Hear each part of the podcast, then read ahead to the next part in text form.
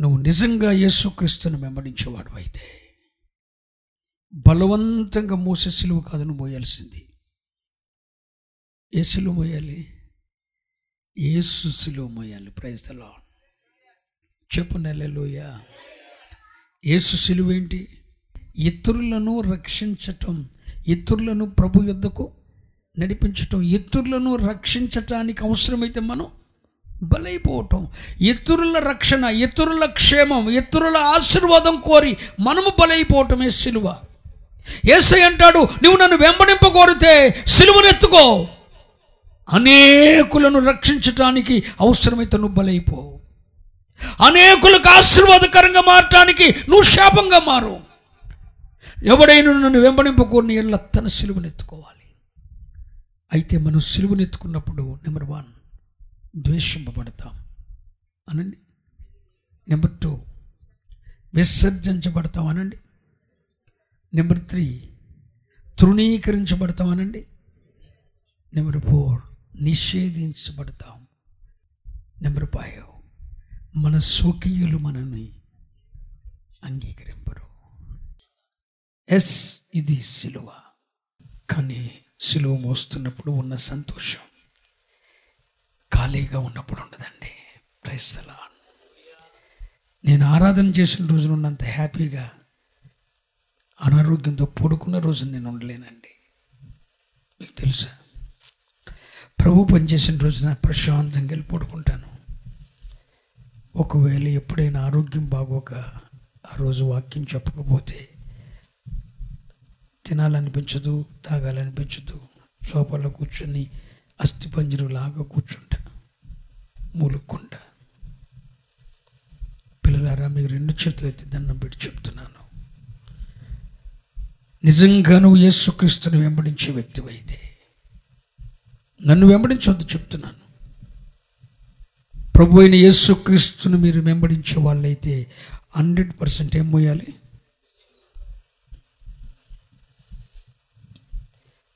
ఎవడైనా నువ్వు సిలువ మోయకుండా వాడు నా శిష్యుడు.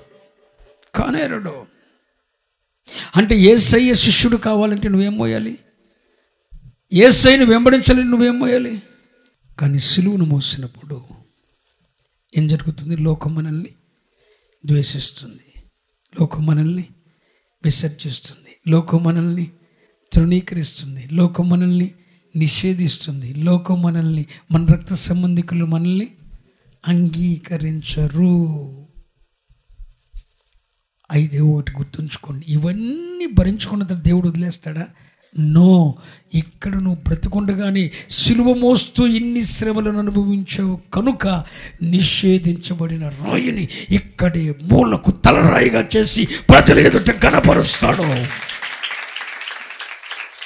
నువ్వు నిషేధించబడు మొదట రిజెక్ట్ అవ్వాలి నువ్వు.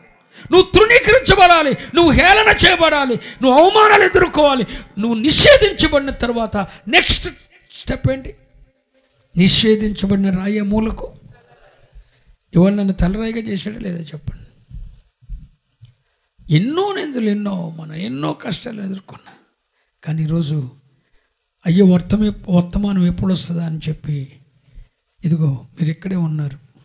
దేశ దేశాల్లో ప్రతి ఒక్కరి చేతిలో వెళ్ళిపోతుంది. అయ్యో వర్తమానం ఎప్పుడా వినాలని చెప్పి హైదరాబాద్ గుంటూరు ప్రాంతాలు టీవీల్లో పెట్టేసుకొని యూట్యూబ్ కనెక్షన్ ఇచ్చేసుకొని కుటుంబాలు కుటుంబాలుగా చూస్తారు. ప్రపంచమంతటిని దేవుడు చేశాడు. నిషేధించబడిన రాయి మూలకు తెల్లరాయి. నువ్వు నిషేధించబడుతున్నప్పుడు తర్వాత దేవుడు నిన్ను మూలకు తెల్లరాయిగా చేస్తాడు.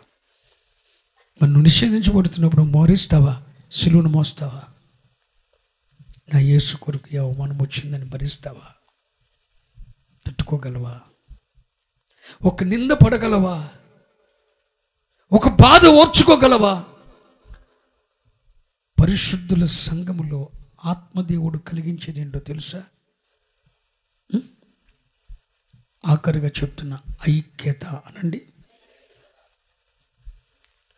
పరిశుద్ధాత్మ దేవుడు లేని చోట ఐక్యత ఉండదు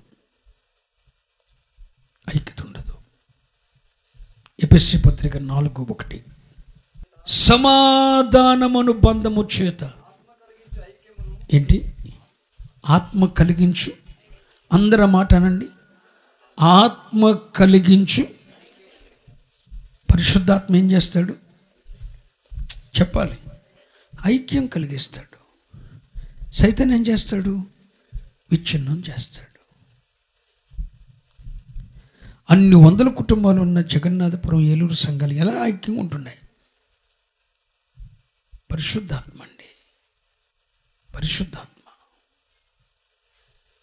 ఆత్మ కలిగించు ఐక్యం. ఆత్మ లేని చోట ఐక్యం ఉండదు. ఐక్యత ఒప్పుకోవడం ఏంటి వాళ్ళని కలుపుకునేది ఏంటి వీళ్ళతో మాట్లాడేది? వీళ్ళని ఏంటి? అందరం కలిసి ఉండేది. రిజెక్ట్ చేస్తూ ఉంటారు. కానీ మీకు దండం పెట్టి చెప్తున్నా నీలో పరిశుద్ధాత్ముడు ఉంటే నువ్వు ఐక్యతను కోరుకుంటావు. ఆమె నేను చెప్పండి. నీలో పరిశుద్ధాత్ముడు లేకపోతే ఐక్యతను కోరుకోవు. రుజువంతే. కనుక సిలువను మోయిన వాడు నా శిష్యుడు కానేరడు.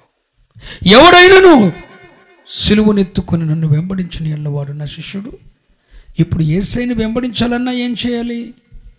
వినుడితో చెప్పండి. సిలువను మోయాలి. ఏసైకు శిష్యుడు కావాలన్నా సిలువను మోయాలి. సిలువను మోస్తున్నప్పుడు విసర్జిస్తారు ద్వేషిస్తారు తృణీకరిస్తారు నిషేధిస్తారు.